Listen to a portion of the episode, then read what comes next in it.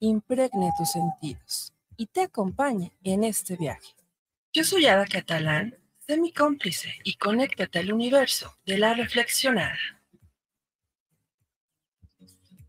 Hola, hola, ¿cómo están? Muy buenas noches, sean bienvenidos y bienvenidas otra vez aquí a su espacio preferido que es la reflexionada. Mi querido Cha, muchas gracias allá en los controles. Y pues bueno, ya saben, nos dejaron este lugar muy calientito, muy interesante. Mi querida Talin con Aquí y Ahora, un temazo que se aventó también hoy. Y pues obviamente nosotros pues le vamos a seguir a los temazos, cosas bien interesantes. Y bueno, acá en casa tenemos el súper gusto, ¿no? Que nos acompañe mi querida Pati García. Muchas gracias por estar acá.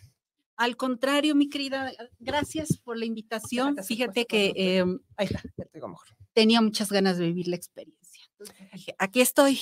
Y acá estamos. Ya, obviamente, digo, ya que nos seguían acá en la reflexionada, ya hemos tenido a Pati por acá, pero justamente en esta cuestión a distancia, y siempre era de, pues, Pati, mejor vente para acá, para que veas nada más que es el estar en cabina es muy diferente. Ahorita, ya vas a ir bien, pero digo, se siente ya creo desde origen, ¿no?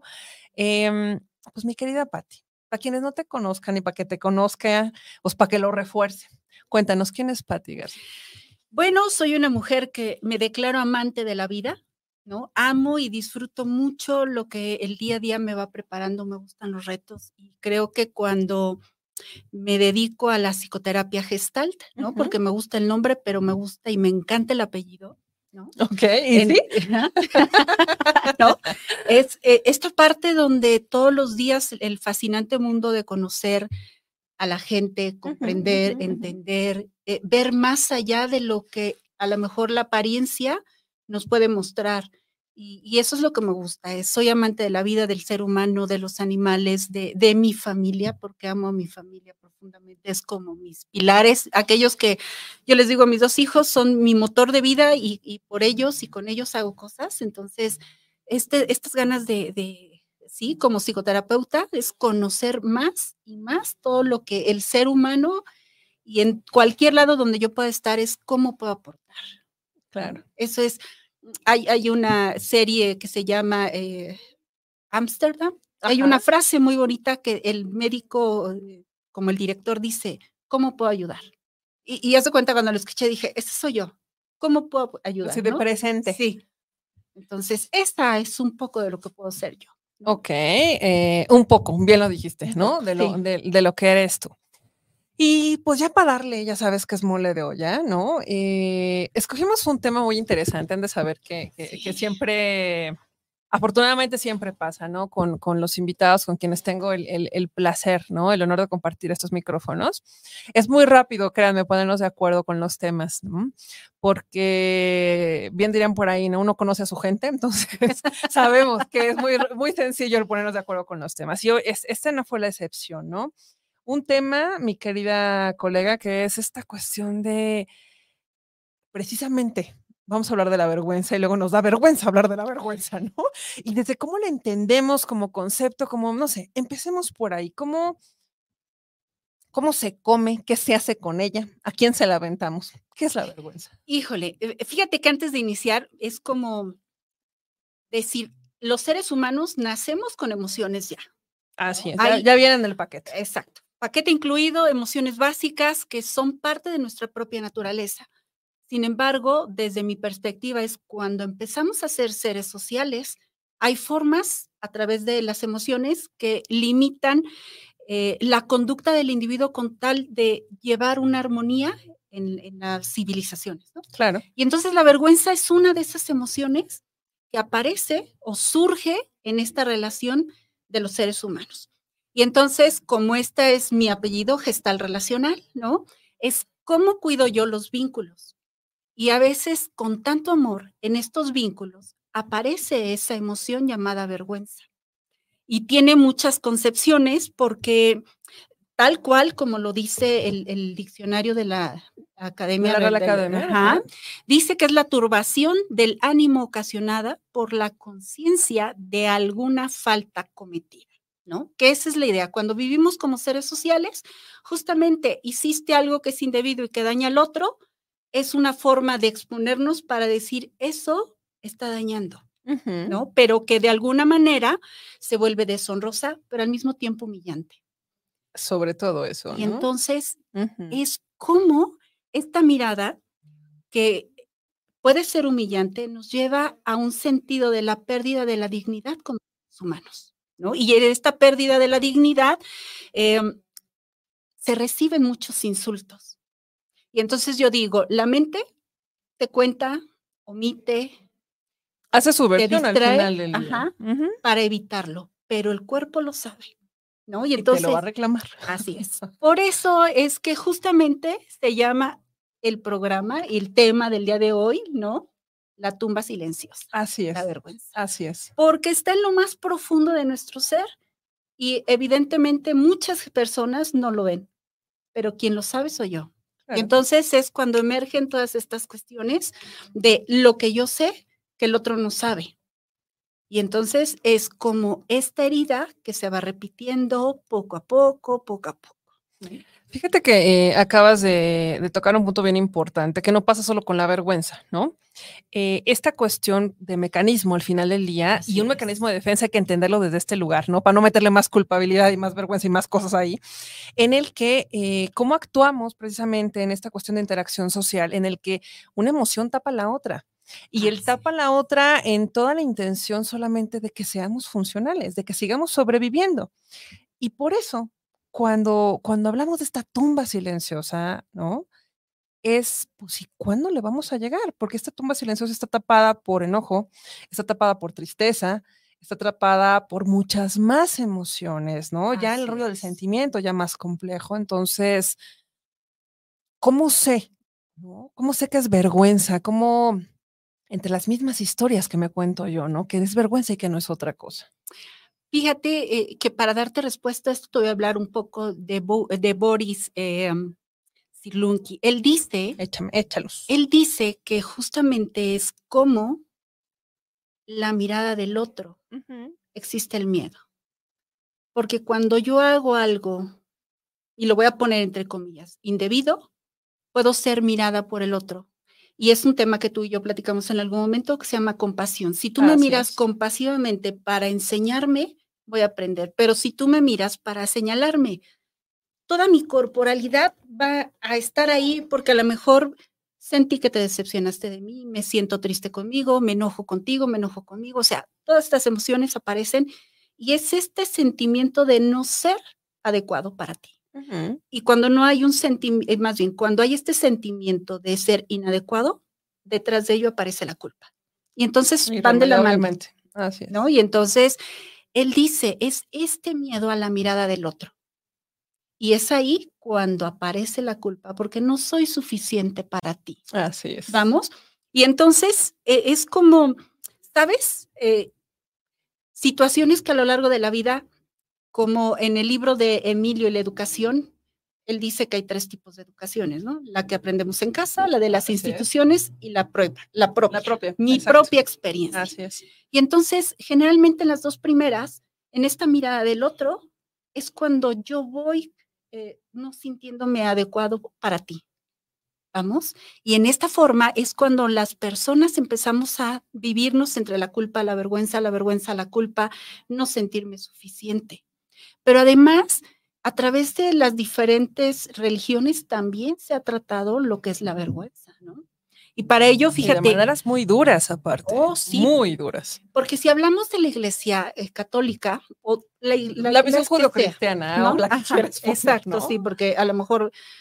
hago esto que no me gusta hacer, ¿no? Señalo algo y es de una forma general. Las religiones todas lo tienen, así es. Pero justamente la vergüenza la asocian con Satanás, porque es este acusador, ¿no? Ese dedo que nos señala, donde nos dice que pues lo hicimos mal, que realmente es algo que te causa vergüenza, incertidumbre, no eres digno de, ¿no? Y entonces la vergüenza está relacionada con algo que es indigno. Por eso... se define como esta humillación o la pérdida de la dignidad del ser humano. Pero en este sentido, es cómo realmente tenemos que describir lo que es la vergüenza. Y para cada uno de nosotros... va a funcionar distinto. Va a tener un origen diferente. Exacto. ¿no? El origen diferente siempre va a ser en la infancia.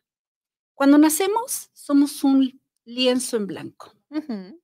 Lo único que traemos son estas emociones, este sentido de sobrevivencia y que haremos lo que tengamos que hacer, ¿no? Un niño que tiene hambre va a llorar, un niño que está enojado va a llorar, un niño que está feliz va a sonreír, un niño que está tranquilo va a dormir. Pero cuando un niño empieza a expresarlo, muchas veces esta mirada del otro, llámese el cuidador que esté cercano, dependiendo de cómo lo trate, empiece a hacerlo sentir como que esto no está bien. Uh-huh. Y a partir de ahí inhibes la naturaleza que como ser humano tienes para expresar tus necesidades. Y entonces ahí es como, es que yo tengo hambre, no pidas más. O sea, hoy ya la regué, ¿no? Y entonces es esa vergüenza empieza a aparecer. Soy inadecuada para... Y entonces no es como, la vergüenza solo es porque hiciste algo equivocado, ¿no? Es algo que aparece en este señalamiento que el otro nos hace y que empezamos a sufrirlo, ¿eh? Fíjate que ahí es esta cuestión cuando creo que a veces no lo dimensionamos, ¿no? Querida colega, en esta cuestión de, a ver, la vergüenza pensamos que sola es, que puede ser momentáneo, que puede ser una cuestión de humillación, ¿no? Momentánea, y también dirás, te lo voy a poner entre comillas. Pero cuando empezamos justo a ponerlo en la mesa, a verla como es, llegamos a este punto donde la vergüenza nos muestra algo muy básico. Como seres humanos, somos seres sociales. ¿Qué buscamos? ¿Qué necesitamos? Y hay que entenderlo desde ahí. Pertenecer.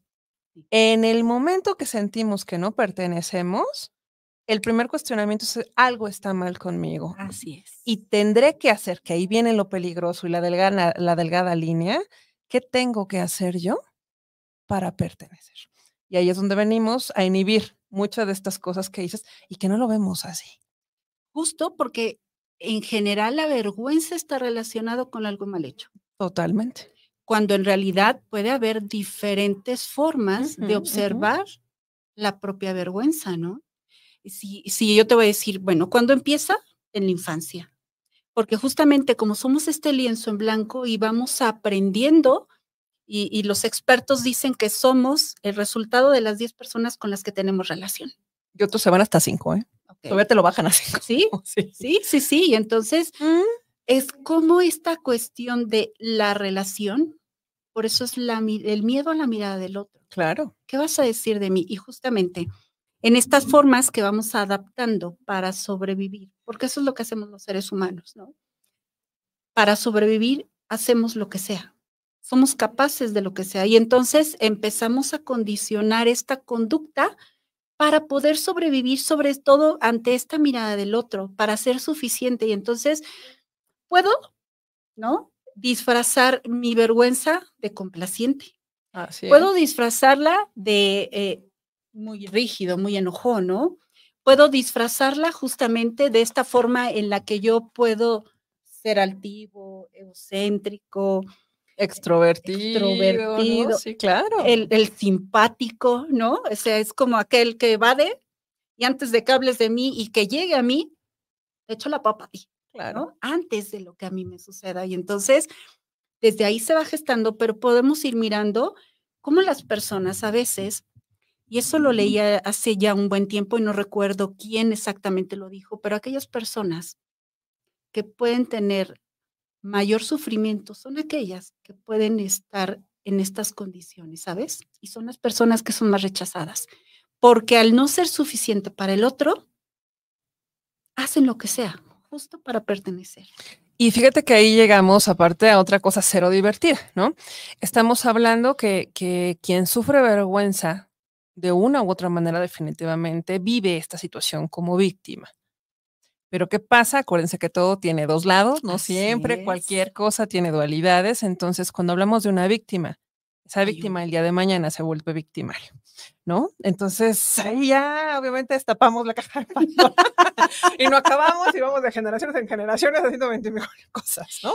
Exacto. Héctor Salama, él dice... Nos encanta, Héctor. ¿No? Ajá. Héctor dice que es la cadena neurótica generacional. Y ahí está, y es clarísima, es ese círculo vicioso por donde lo veas.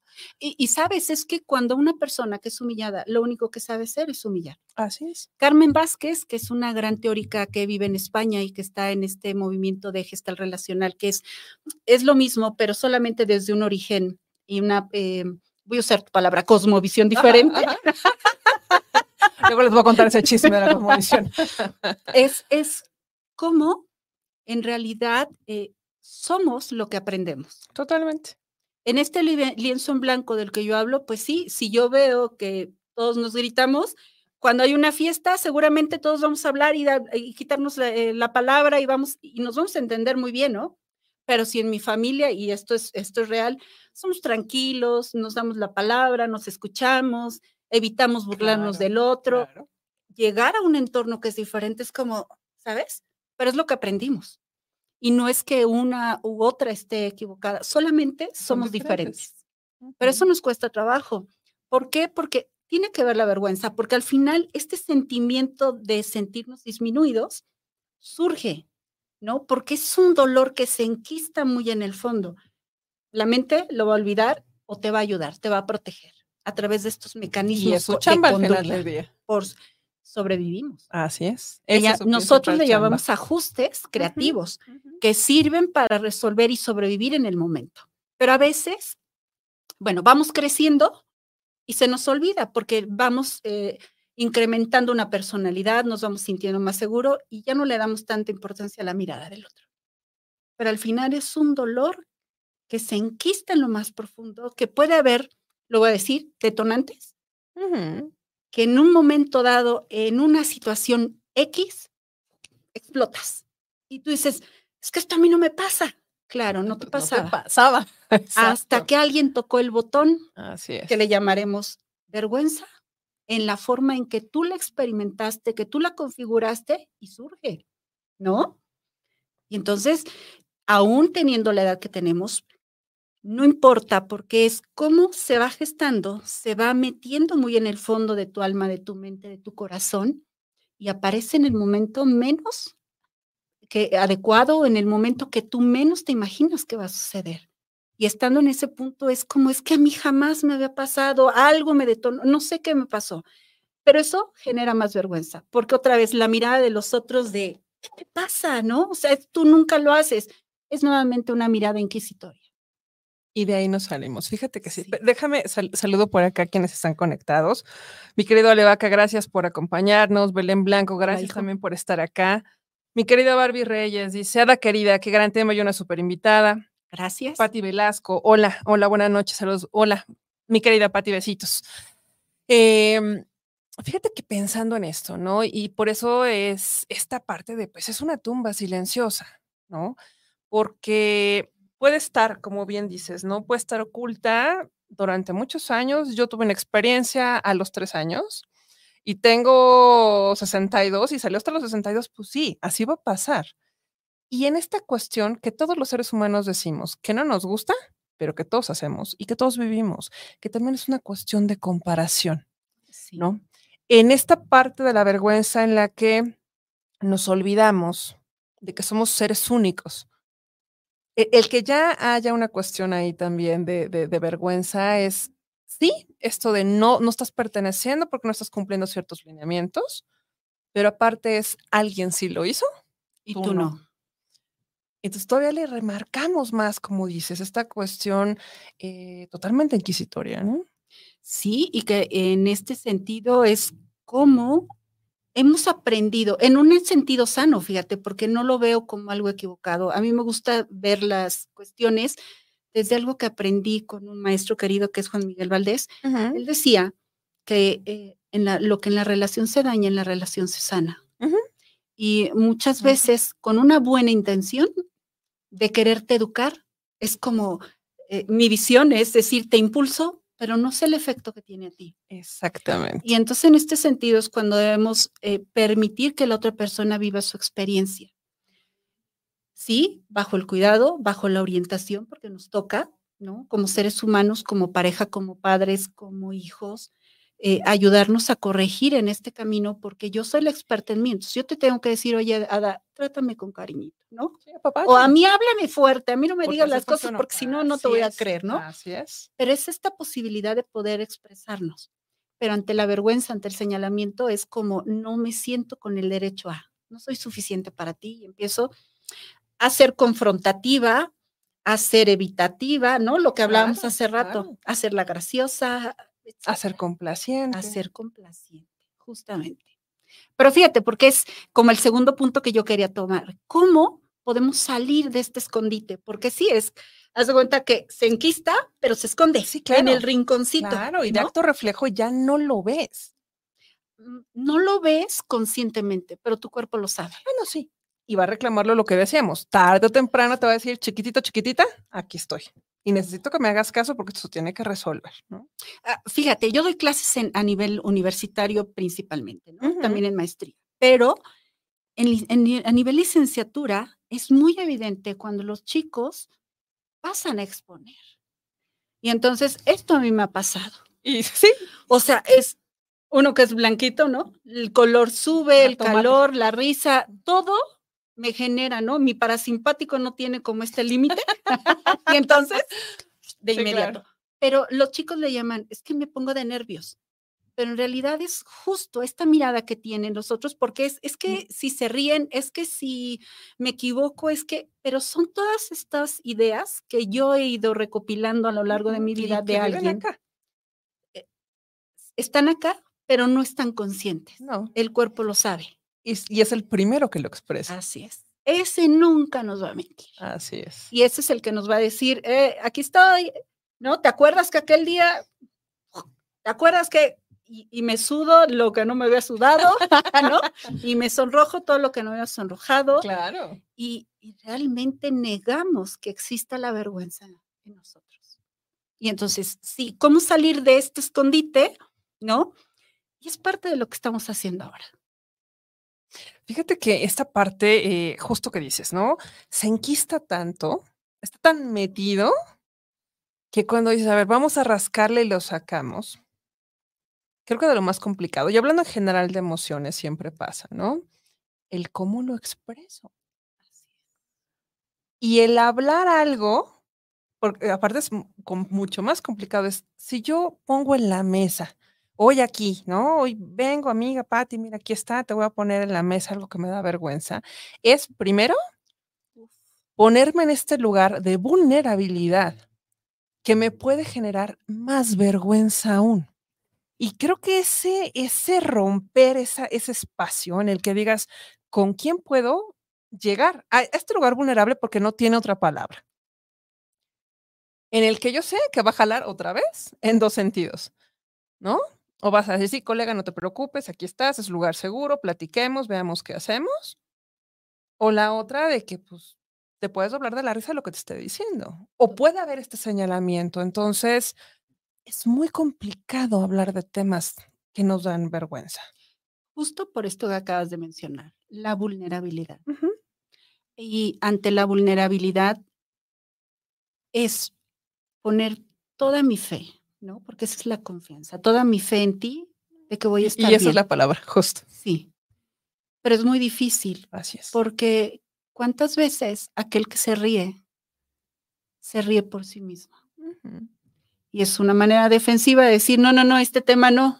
Hay gente que no sabe hablar, que no se atreve a hablar de temas o no sabe cómo hacerlo, ¿sabes? Pero eso en realidad es... Esto que estamos haciendo, y invito a todas las personas que nos puedan estar viendo, sí. Y es más, a ti también, es recuerden y que nos escriban aquella mirada de alguien que ha sido tan importante en tu vida, que cuando te mira es como, y te retractas, ¿no? ¿Quién es? ¿Cómo es? ¿Cuál es esa experiencia? Y yo digo que una idea en la cabeza, como un mosquito en la noche. Hasta que no lo encuentras, lo ubicas, o lo dejas salir o lo matas, mientras tanto sigue estando ahí. Justo. Y ese es cómo salir del escondite, empezar a hablar de lo que te ocurre. Y sí, hablarlo genera vergüenza, pero esta mirada, como tú decías, colega, estamos aquí, hablemos. Pero es una mirada diferente, amorosa. Claro. Compasiva. Compasiva, claro. Sí, porque... Es básico, ¿sabes?, que exista eso. Pero, ¿sabes? Porque al tocar mi vergüenza, toco las tuyas. Exacto. Exacto. Y eso nos sana a ambos. Porque a lo mejor yo no me atrevo. Hay personas que de verdad no tienen la posibilidad de expresarlo, de ponerlo en palabras, de concretarlo. Y que de veras les cuesta, o sea, no es que no quieran, en verdad, no encuentran la manera de generarlo, de hacerlo. Claro. Es literal, ¿eh? O sea, ¿sabes? Mis alumnos son mis grandes maestros, porque yo veo a ellos como tienen una gran cantidad de ideas, pero se tropiezan al hablar. Pero yo creo que tiene que ver con esto, no tuvieron aquella posibilidad de expresarse libremente. Y entonces son un cúmulo de información que no han podido como sacarla.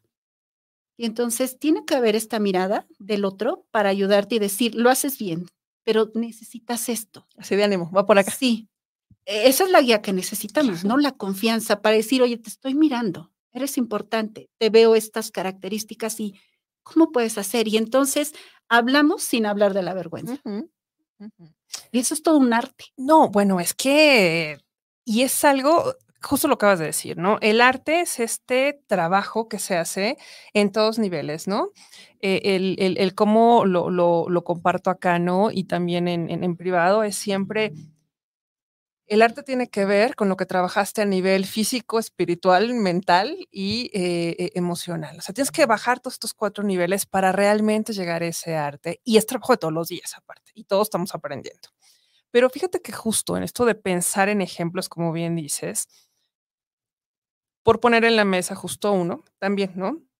Algún alumno universitario igual, en algún comentario, en alguna clase salió el tema del ejercicio que estábamos haciendo, qué comida les gustaba. Entonces fue decir, es que me gustan mucho las enchiladas, pero mi mamá casi no las hace. ¿Qué hacemos nosotros de este lado? Muchas veces como docentes en esta conciencia, pero en esta mirada, pero esta mirada compasiva definitivamente, ¿no? Y de curiosidad, sí, ¿no? Inmediatamente ver cómo le cambió la cara, qué pasó, qué hizo y ya. Evidentemente ni indagué más porque sabía que era un tema doloroso. No me metí ahí, terminamos el ejercicio con el resto de los compañeros. El darle este espacio de no seguirle, terminó, me contó la historia, es muy general, que fue, la mamá no cocinaba generalmente las enchiladas porque no le gustaban al papá. Ellos como pareja tenían una relación muy violenta, ya para no tener problemas, no lo cocinaban. ¿Cuál fue esta cuestión compasiva? ¿Por qué no lo haces tú? Es muy sencillo, vente, yo te enseño, es más, vamos a bajar un tutorial YouTube, si no, mira, hazlas tú y me dices. Yo te ayudo. Corte, ¿ah? ¿Qué pasa? Llegan, no saben, así un sol, ¿no? Días después. Y eso le quiero comentar yo, ajá. Hice unas enchiladas. Invité a mi mamá. ¿Qué se rompe? Hay un chorro de cosas. La mamá llorando, que porque lo hacía, que porque no sabía. Bueno, en fin. ¿Sí? Esto, o sea, ven nada más una cuestión, ¿no? Por, como dices tú, por poner el ejemplo. Esta cosa que le daba vergüenza, porque yo no puedo decir, no eran las enchiladas, es el problema que está en casa y que yo no quiero exponer aquí. Y en una mirada compasiva, ¿qué haces tú? ¿Qué hago yo? ¿Qué hacemos todos? Que le dices a alguien, tranquilo, tranquila, aquí, o sea, puedes compartirlo, pero sobre todo lo que dijiste. Esto que me dices tú, de alguna manera yo también puedo sacar algo de aquí, nos estamos sanando en compañía. Es que esa es la pregunta cuando queremos salir de este escondite donde se arrincona la vergüenza. ¿Quién se va a unir a compartir mi vergüenza? Así es. ¿Quién me va a ayudar a sostenerme? Pero ¿quién mejor? Alguien que también vive vergüenza y podemos compartir este espacio de intimidad, ¿sabes? Y eso es lo lindo. Hablar de la vergüenza parece lo peor porque justamente está directamente relacionado con lo peor, ¿no? Con Satán, en esta cultura que llamamos en México, porque es una cultura del error, ¿sabes? El error significa que está mal, que te equivocaste, que no eres suficiente, que no eres bueno. Y entonces, si mi error es este, ¿no? Imaginando que tengo aquí una pelotita, y entonces no quiero que nadie la vea, la voy a esconder acá atrás, ¿sabes? Nadie la va a ver, pero yo sé que está ahí. Exactamente. Y cualquier cosa que me suene a esa pelotita, mi cuerpo va a reaccionar. ¿sabes? Y en esta forma de cómo salir en el escondite es, a lo mejor voy a sacar mi pelotita, la voy a ver, la voy a explorar, pero para empezar voy a dejar de llamarle error. Y voy a aprender que esta es una experiencia, pero cuando la escondemos, la perpetuamos. Cuando la miramos, cuando la exploramos, le llamamos experiencia. Se convierte en conocimiento, en sabiduría, ¿sabes? Por eso la gente que es muy empática comprende tanto a los demás en su dolor, porque se atrevieron a mirar esta pelotita. A sacarlo, decir, aquí está. ¿Qué aprendí de esto? ¿No? Y entonces es como cambiar esta idea de lo oculto para no causar molestias, para no avergonzar a papá o a mamá y que tenga un problema con papá, ¿no?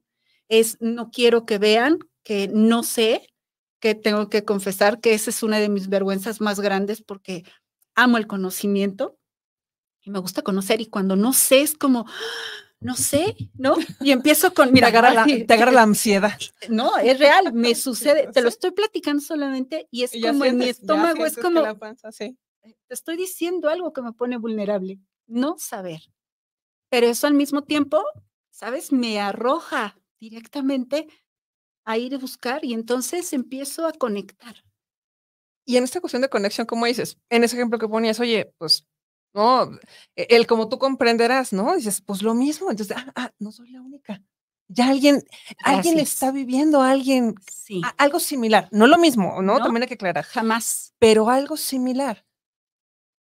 Y ya sé que no camino solo, que no caminas sola, y que ya puedo agarrar mi pelotita y verla, ¿no? En esta cuestión creo que para mí siempre es como el juego de las escondidillas. 1, 2, 3, temporada. Exacto, aquí está. O sea, en el momento que sacaste, que dijiste, ahí está Ada, Ada ya no se va a esconder. Por más que hagas, no. Ada no se va a esconder. Entonces, ahí es cuando empezamos a trabajar con esto. Fíjate que acá está... Gabriela Pinedo, hola manita. Hola. Y justo nos pregunta, ¿cómo nos define la vergüenza? Nos define, fíjate, en la forma en que nos conducimos con el otro y la forma en que hablamos con el otro. Y la vergüenza no aparece más que en la relación. Siempre, siempre. Anótenlo, por favor, letras mayúsculas, neón. Todas las cosas, y aparte era una más la vergüenza, ¿no? Muchas de las cosas que andamos cargando. Todo lo que tú quieras. Así es, salen justo en las relaciones de pareja. Exacto, totalmente. Y aparece como una forma de protección, vamos, y nos puede definir si, ¿cuántas veces no encontramos a personas que parecen muy altivas y que todos lo saben? Pero, ¿sabes? Tal vez hay una vergüenza y escondida de no sentirse suficiente y prefiero... Utilizamos este término que ojalá que no se siga utilizando indiscriminadamente, pero es proyectamos, ¿no? Ponemos algo nuestro en el otro para que no nos vean a nosotros. Y entonces, esa es una persona que puede estar, ¿no? Nos define cómo actuamos. O una persona que es muy complaciente, para que no te des cuenta y ser suficiente para ti, empiezo a querer darte todo lo que necesitas y me vuelvo casi tu adivino. Ya movió el brazo derecho, quiero aguacho. Ya movió el brazo izquierdo, quiero un dulce, ¿no? Claro, claro. Ya bostezó, le traigo la cobija, ¿no? Es como, así lo digo yo, la tía Melosita, que todo te quiere dar. Sí. Pero eso cansa también. Claro. No solo para el que recibe. Para los dos lados. Porque además de la vergüenza, entonces va a aparecer este sentimiento de abuso.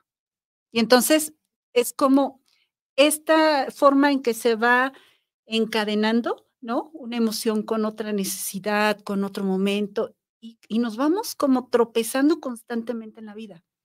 Y entonces sí la vergüenza nos puede definir. Y ojo, no siempre nos define en forma negativa, porque entonces caería en esa primera definición de Satán, todo lo malo, el señalamiento. No. Pero muchas veces esta vergüenza... Puede ser funcional. Como yo lo dije, ¿no?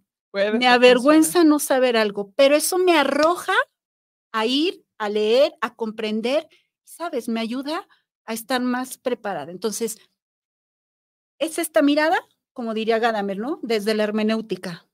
¿Confianza o desconfianza? Si es de la desconfianza, no, pues ya. Estamos viendo esa cultura del error, te equivocaste, el señalamiento, ¿cómo es posible? Pero si lo ves desde la confianza... para algo me está sirviendo. Claro. Y entonces también se vuelve una forma en la que aprovechas todo lo que eres, todo lo que tu cuerpo te está dando para que día con día te explores, te conozcas, te reconozcas en esto que también eres. Y en esa vulnerabilidad, ¿sabes? Cuando te reconoces más, te cuidas más. Pero además tu amor propio se engrandece.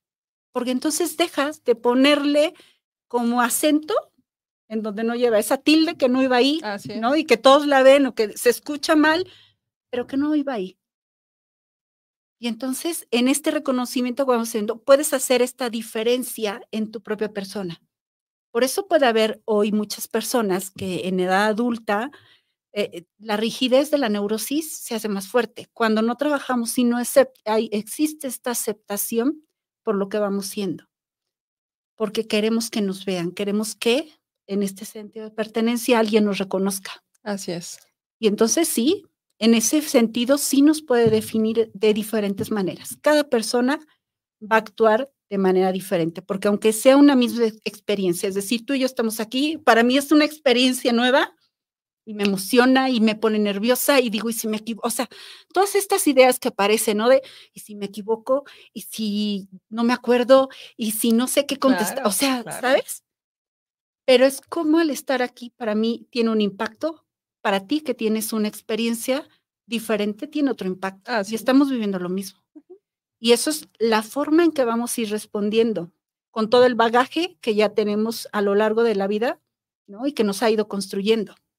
Pero que esto al final es cómo lo puedo sumar, resignificar a mi vida.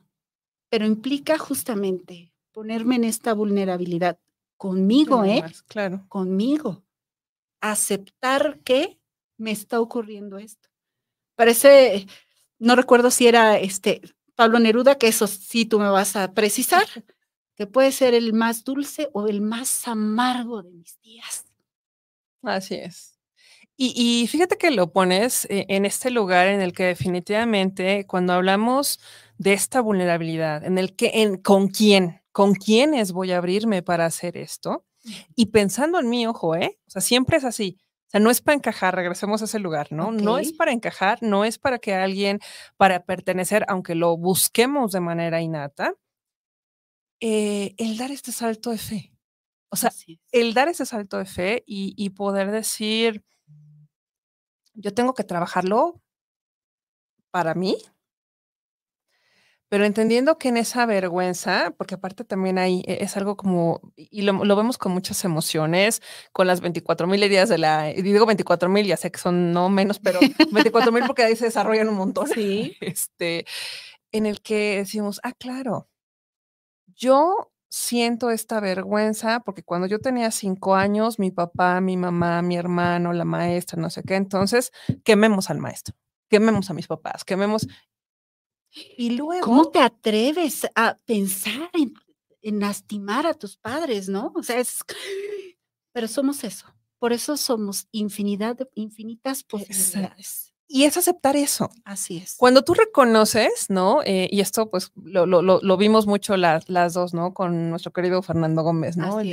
¿Qué tienes que hacer? Primero, lo reconoces. Así es. O sea, reconoces que evidente, a ver, nadie va a decir, ay, ya descubrí que esto que me está pasando si es mío, vamos, o sea, yo lo procesé de esta manera, pero se generó a partir de esta situación o de esta persona. Y con esta relación. Exacto. Y acto reflejo, lo primero que pensamos, y por eso lo pongo, si quieren, exagerado, pero es de, llévenlo a la hoguera, ¿no? Llévenlo a la horca. ¡Quémenlo vivo!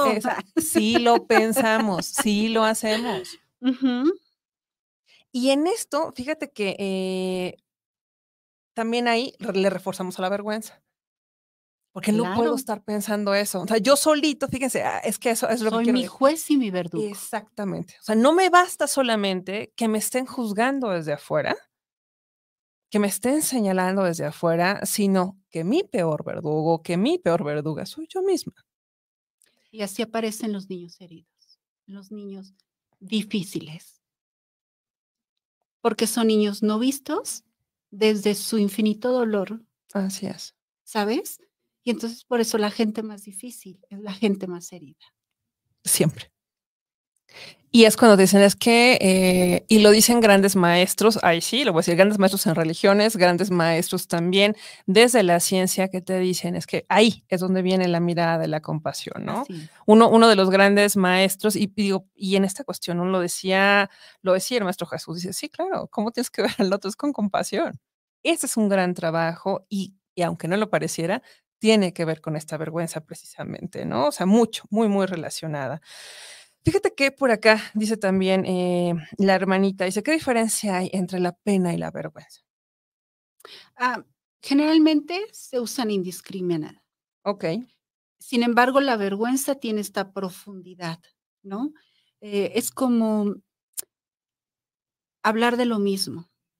Hemos suavizado, ¿no? Okay. Es como los mexicanos, tacita, cafecito, para quitarle este sentido como de mando de don, porque si trae una taza de café es como, qué fuerte, ¿no? Regálame una tacita de café, es como que le quita esa dureza que pudiera tener, que en eso somos expertos mexicanos, y por eso yo hablo de la cultura del error. Y entonces, no es que exista una gran diferencia, lo usamos como sinónimos, okay, pero es menos fuerte carga, decir, me da penita, a decir siento vergüenza, porque la vergüenza la asociamos con algo malo. Ok, otra vez, si regresamos como dices a la cuestión del error. Así es, ¿no? Entonces, eso es algo que sí, como pueblo tendríamos que trabajar, la vergüenza. Y fíjate que voy a hacer solo la acotación acá, ¿no? Esta cuestión que dices oye de la tacita, del vasito y demás, al final tiene que ver con un sincretismo, ¿no? En esta cuestión de la conquista, porque si lo vemos desde la etimología en el náhuatl, cómo se utilizaban estas terminaciones, era para engrandecer y enaltecer al otro. Esas terminaciones es para decir, mi muy querida Pati, es así. O sea, esa era la intención de esto, ¿no? Y cómo a través de las mezclas, de las cosas, generamos esto. Y ya me da vergüenza decirle a alguien, dame una taza de café, o te encargo una taza de café. ¡Ay, me estás mandando!, ¿no? O sea, la humillación aparece. Y detrás, ¡qué vergüenza! ¿No? ¿Cómo se le ocurre? Mandando. Exacto. Y mi herida surge. Sí, pero ¿cómo se les ocurre? Anda por acá también, saludos. Pilar Sabac dice, muy buen tema. Hola, Pili. Lore Rivera, buena noche. Hola, Lore, muchas gracias por estar acá. Esto de la vergüenza, fíjate cómo inevitablemente... Creo que ya ahorita con todo lo que hemos platicado, ¿no? Bueno, se han destapado muchas cosas, ¿no? En quien nos está viendo, en quien nos está escuchando. En nosotras mismas también, porque es de lo que estamos hablando, ¿no? Eso lo vivimos todos como seres humanos, ¿no? Ahí está. Tenemos más de una vergüencilla ahí escondida, ¿no? Exacto. Y entonces, ahora, ¿cómo vamos a ser detractores de la vergüenza, ¿no? ¿Cómo vamos a hacer, ¿no? Y en este sentido es, justo este silencio nos lleva a vivir la vergüenza internamente y la mirada del otro. ¿Sabes? No es casualidad que cuando alguien nos mira, alguien nos hable, ay, me cae gorda, ay, me incomoda, pero justamente porque es esa mirada, esa actitud, esa conducta que detona o toca mi herida y mi vergüenza aparece. Y entonces en este modo defensivo es como rechazo, la conquisto, la seduzco, o sea, ¿sabes? Aparece cualquier mecanismo que utilizamos para que no se ponga en evidencia mi vulnerabilidad ante ti. Claro. ¿No? Y entonces sí, hay que volvernos detractores, porque entonces vamos a hablar, hablemos de ella. Y sí, justo hace rato lo tocabas tú, es ¿en dónde? ¿Con quién? Y sí, tiene que ser alguien que se anime a acompañarme en mi vergüenza, pero que hablemos de nuestra vergüenza, para decir, oye, no estoy sola, ¿no? Tú lo dijiste. Así es. Es quien se atreve a acompañarme, y diría yo, en nuestras vergüenzas. Y literalmente así es. Sí, y entonces esa es una forma de decir, hasta aquí llegó. Porque una vez que lo ponemos afuera, es como el libro de Odín Tupierón, y color incolorado, este cuento no ha terminado, el dragón del miedo negro oscuro que medía 3 metros, al final lo vamos a ver. Ya es peluche. Sí, y sabes, nos va a acompañar toda la vida. Así es. Porque el miedo, que es parte de lo que se genera con la vergüenza, no ser suficiente para alguien, nos va a acompañar toda la vida. pero en un sentido de decirnos, ten cuidado, vete con calma. Pero si yo considero que todas estas vergüenzas o estos errores son experiencias, ¿sabes? Voy a tener pilares enormes que me van a sostener, que me van a acompañar y que me van a permitir arriesgarme. En donde ya no voy a agarrar la piedra y me voy a enamorar de ella. Voy a ver al vacío, voy a ver qué hay. ¿No? Y aviéntate. Sí, en este salto de fe. Sí, es difícil y sobre todo hablar con nuestros padres o estas figuras significativas sobre la vergüenza. Porque cuando yo hablo de mi vergüenza, activo las tuyas. Exactamente. ¿No? Y entonces tú le dices a tu papá, es que me pasa esto y cualquiera de los va a decir, no, es que estás malinterpretando las cosas porque es como, a veces lo recibimos, que hice algo equivocado. Y eso hace aparecer mi propia vergüenza como papá o como mamá.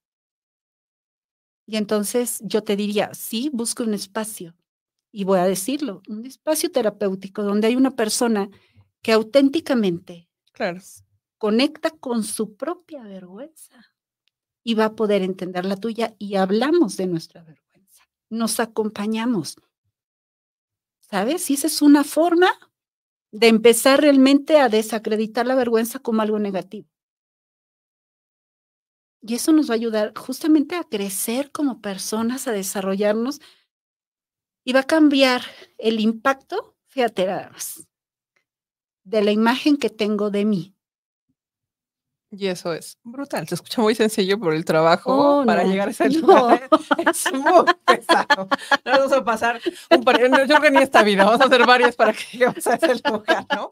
Pero fíjate justo esto que dices, ¿no? El cómo regresamos a este punto de la mirada más juiciosa siempre es la propia. Así es.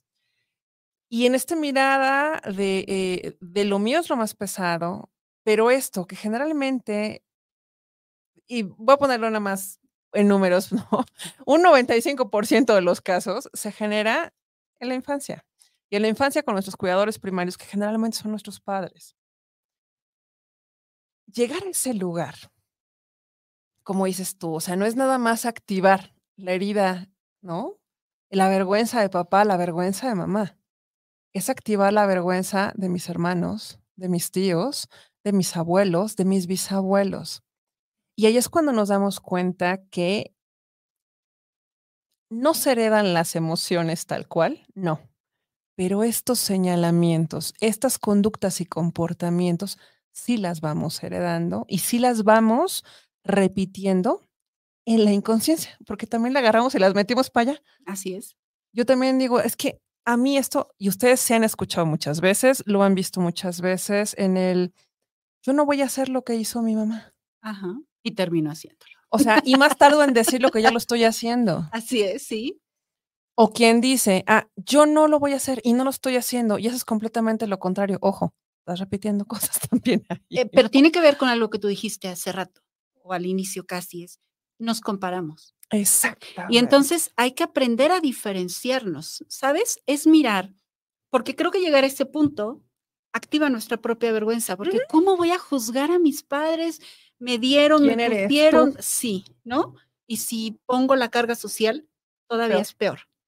Sin embargo, hay algo que hay que aprender es que debemos diferenciarnos. Primero, tendríamos que hablar de las generaciones. Exacto. Yo no puedo pensar que la generación de los años 50 y 60 es la misma de hoy.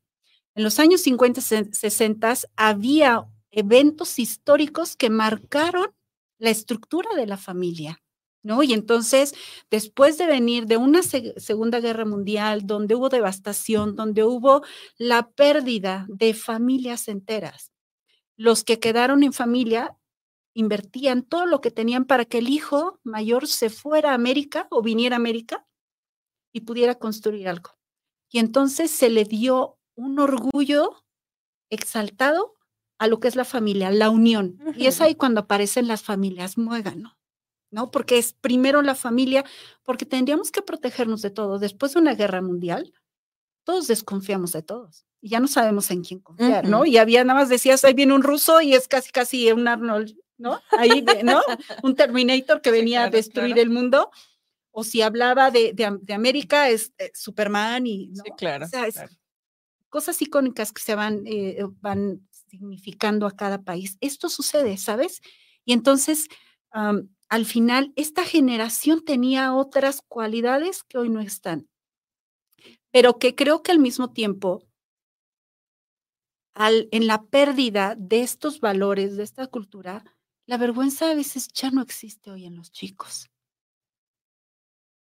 Se ha perdido ese límite, ¿sabe? Y entonces ahí viene algo que socialmente es la función de la vergüenza en la sociedad, para considerar que hay un otro que puede ser afectado por ti. Así es. Entonces tiene una función adecuada. La cuestión es, como todo, ¿no? Los excesos siempre nos acaban. Así es, justamente. Fíjate que por acá está Ángeles de Matos. Dice, hola Angie. Cuando aceptas tu vulnerabilidad desaparece la vergüenza. Saludos, Pati García. Angélica Flores también por acá nos dice saludos, mi querida Pati. Gracias. Fíjate esta parte también, hiciste ahorita justo que conectara también con el otro lado, ¿no? O sea, vienen y hablando específicamente, ¿no? De esta situación de las familias de los 50, 60 que se hicieron muéganos. Pero también tenemos a la otra parte que empezamos, ¿no? Fue esta etapa en la que se empezaron a gestar el movimiento de esta extrema individualidad, ¿no? Oh, sí. Que empezamos con el amor y paz, que empezamos con muchas cosas en las que pareciera que tengo justo la vergüenza de estar vivo. Pensando en una cuestión de la Segunda Guerra Mundial. Oye, yo soy la única persona en mi familia que sobrevivió. Yo siento la pena de ser el único que sobrevive. Así es. De repente, oye, lo vamos a cambiar, lo voy a poner en términos a lo mejor más chiquitos y que pasa mucho en sociedades como la nuestra. El de, oye, venimos de una familia, ¿no? Que pues con muchas posibilidades, con muchas cosas, algo pasa, de repente ya no lo tenemos y ya empezamos con la vergüenza de pertenecer a esa familia. O al revés, de yo no lo tuve, pero ya lo tengo. Y ya, pero ya me da pena, o sea, ya no puedo yo, se lo doy a los demás, pero para mí nunca aplica. Entonces, esta cuestión, como bien dices, de los extremos y hablando de la vergüenza, siempre está presente, creo, pero la gran diferencia es cómo la vemos. Así es. Cómo decidimos, otra vez, si bien lo decías, sacar esta pelotita, ponerla enfrente y decir, chiquitita, pues tomémonos un café y vemos cómo le hacemos, porque aquí vas a estar. Aquí va a estar y hay cosas que no se hablan que generan vergüenza. Hay gente que tiene dinero y se avergüenza. Uh-huh. Hay gente que es, sobre todo mujeres que son bonitas y viven una vergüenza atroz. Horrible. Por el señalamiento que se hace. Uh-huh. Fíjate, hay algo que yo lo pongo mucho cuando llega a mi consulta, justamente niñas que son bonitas, ¿sabes? Pero que son señaladas, que son criticadas, que son enjuiciadas. Y entonces parecería que también una niña bonita no debe vivir vergüenza, lo tiene todo, pero es el señalamiento que se hace de la otra persona, ¿no? La gente se ofende mucho de la gente de color, pero ¿qué crees? Los blancos también sufren discriminación, esa vergüenza. Sí. Y entonces son los temas que no se tocan. Entonces, ¿cómo una gente que lo tiene todo se avergüenza? Pues claro, porque a lo mejor ve la prepotencia de un padre que avergüenza la conducta que tiene y que yo digo, ¡ay, por tener dinero esto significa! Me avergüenza. Así es. Como aquel que tiene una ropa vieja y que pone en evidencia la carencia, también me avergüenza. Tener un hermano, tener un papá, tener, etcétera, ¿no? Exacto. Esas son las historias que debemos poder tener la posibilidad de... Porque algo que es importante, sí, son cuestiones que nos colocan en una posición de vulnerabilidad. Pero eso es parte de la naturaleza del ser humano. Totalmente. Somos vulnerables cuando amamos. Porque cuando amamos a alguien, es como nos desnudamos en esta intimidad de mi alma. Exacto. Donde yo te cuento. Claro. Es lo más difícil. Eso es mucho de lo que sucede en las parejas que no llegan a una profundidad. Porque en esta... vergüenza, que le llamo vulnerabilidad, no te la platico porque ¿qué vas a pensar de mí? Uh-huh. En cambio, cuando lo hablas, lo dices, te pones en una posición de vulnerabilidad, pero ¿sabes qué? Te fortalece, porque es este reconocimiento de ti que te dice, sí, no soy la única, no soy nada, pero le encuentro a esta pelotita el sentido, la función que tuvo en mi vida, claro, y que me da un pilar más para sostenerme, ¿sabes? Ya no estoy como equilibrándome en un solo pie, sino tengo los dos pies de la tierra, claro, claro. Y es una condición del ser humano, claro, la vulnerabilidad. Porque eso nos hace intimidar. Y fíjate, tocaste un tema muy, muy importante, ¿no? Y como lo decíamos, ¿no? Más o menos a mitad del programa, ¿no? ¿Dónde va a votar todo esto? Siempre, y no solo la vergüenza, cualquier emoción, cualquier cosa no trabajada, cualquier herida, siempre nos va a votar en pareja. Entonces, en todas sus relaciones de pareja, en verdad, póngale triple lente, porque hay muchas cosas de las que ocultamos, de las que no queremos ver, ahí van a votar y ahí nos van a enseñar mucho. Pero precisamente esta mayor intimidad, ¿no? Mi querida colega, es...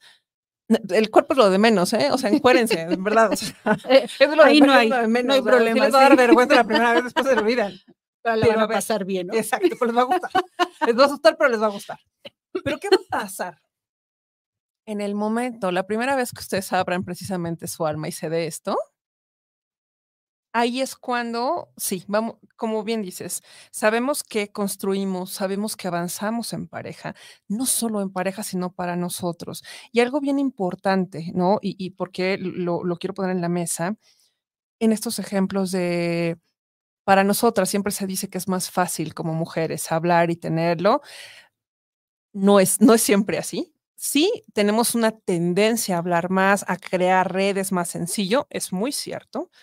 Pero en esta vergüenza, ¿no? ¿Cuántas veces nosotras, ¿no? No hemos escuchado del otro lado, ¿no? Con nuestros compañeros de vida, con nuestros padres, nuestros hermanos, nuestros amigos.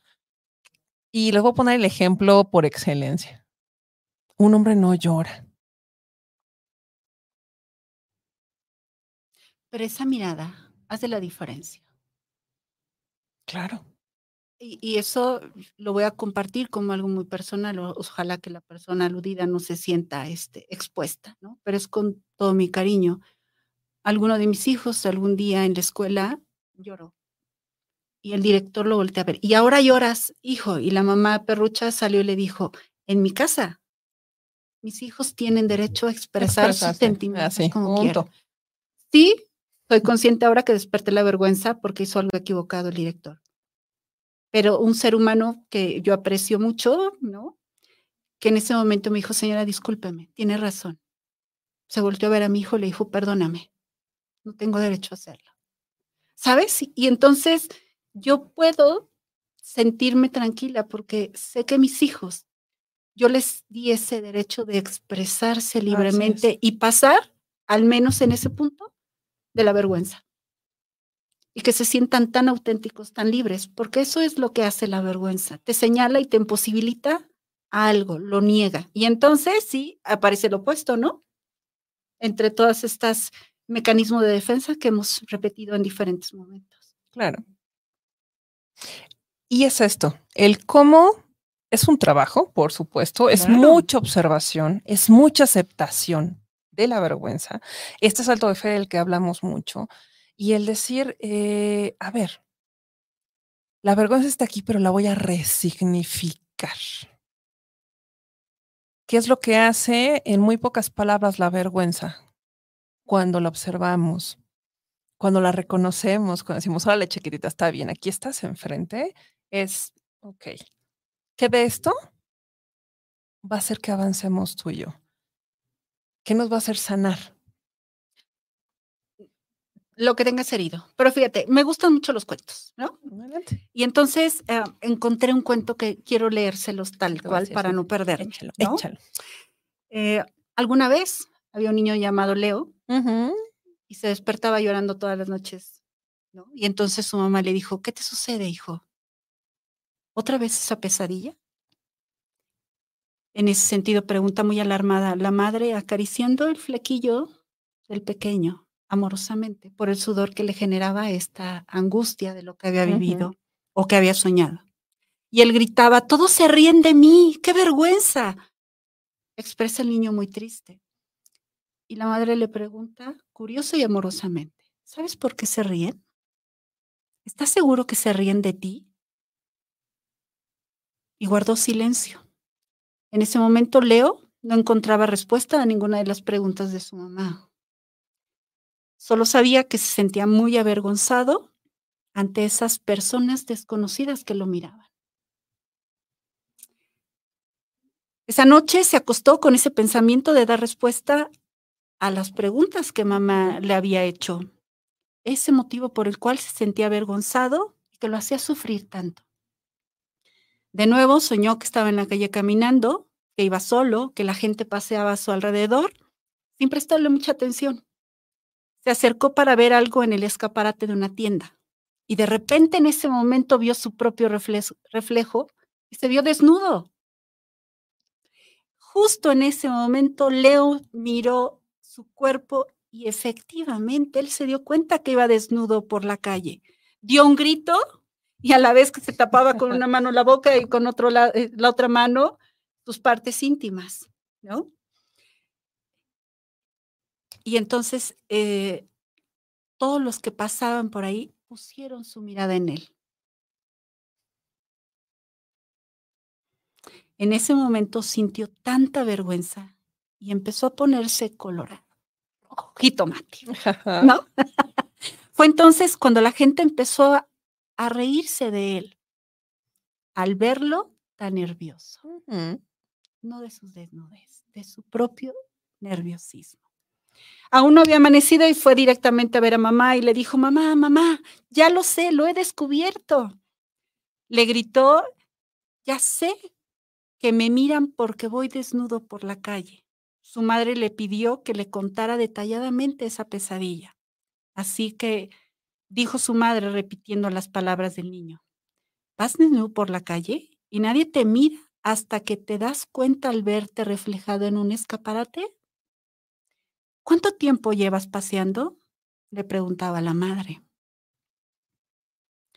Leo miró a su madre dudando y tenía razón. Nadie lo había mirado. Nadie había visto su desnudez hasta que él mismo gritó y llamó la atención de la gente. Desde ese día, Leo dejó de tener pesadillas. Claro. Ese es el mejor detractor. Así de sencillo. Recordarnos que está en nuestra mente, está en nuestras manos el hacer la diferencia. Y pues mi querida colega, ya se nos fue el tiempo. No me digas eso. se nos fue rapidísimo. Como siempre pasa en esos caminos. Ya creo que necesito programas como de 3 días. Porque no a la vida. Pero bueno, dice por acá, me toca para despedirnos. Eric Martínez, muchos saludos para ti. Gracias, Pilar Zabac otra vez. Por acá nos dice, muy bien abordado el tema. Y pues mi querida Pati. Es un placer, obviamente, que aparte que estés, ¿no? Toda mi experiencia, ¿no? Es divino estar aquí. Entonces, yo te dije que tenías que venir. Muchas gracias por hacerlo posible una vez más. Y pues bueno, quienes te andan buscando, ¿dónde te encuentran? ¿Qué onda? Cuéntanos, por favor, compártenos tus redes. No tengo redes, en realidad todo lo manejo directamente porque me gusta realmente tener este contacto y no ver a una persona como objeto. Okay, me gustan los sujetos, me gusta el contacto. Y entonces la única forma de contactarme es directamente vía telefónica, WhatsApp, de preferencia porque a veces no contesto, es el 722-396-5584. Ok. Estoy en Toluca, pero hoy día la tecnología nos acerca a cualquier parte del mundo. Llegamos a Timbuktu. De ahí. Perfecto. Te solicitan pacientes. Pues, mi querida colega, como siempre, un placer compartir. Seguramente te invitaremos para que compartamos más cositas, ¿no? Y hacer posible siempre, ¿no? Que esto que hacemos todos los días haga sentido. Y siempre lo decimos así, con una persona que le haga sentido, hicimos la chamba. Entonces, muchas gracias. Y pues a ustedes que andan por allá, ¿no? Ya muy dispuestos a dormir, a descansar. Gracias por acompañarnos otro miércoles acá en La Reflexionada. Saben que nos vemos la próxima semanita. Y pues bueno, saben que queda el programa grabadito, cualquier cosa quieran echarle más detalle, sin tema, por favor, cualquier cosa que quieran checar con Pati, ahí están los teléfonos, luego me dicen, yo se los paso. ¿De acuerdo? Colega, muchas gracias. Es un placer, Ada. Gracias. He disfrutado mucho estar aquí. Gracias a todos los que pudieron estar presentes. Bueno, pues cuídense muchísimo. Les mando un beso, un gran abrazo y nos vemos la próxima semanita. Bye, bye.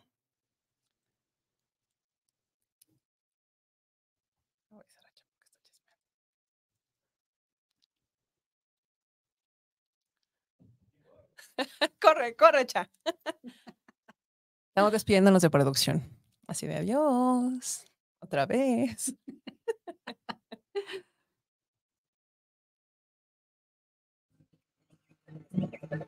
Gracias infinitas de mi corazón al tuyo por conectarte al universo de la reflexionada. Te espero la próxima semana.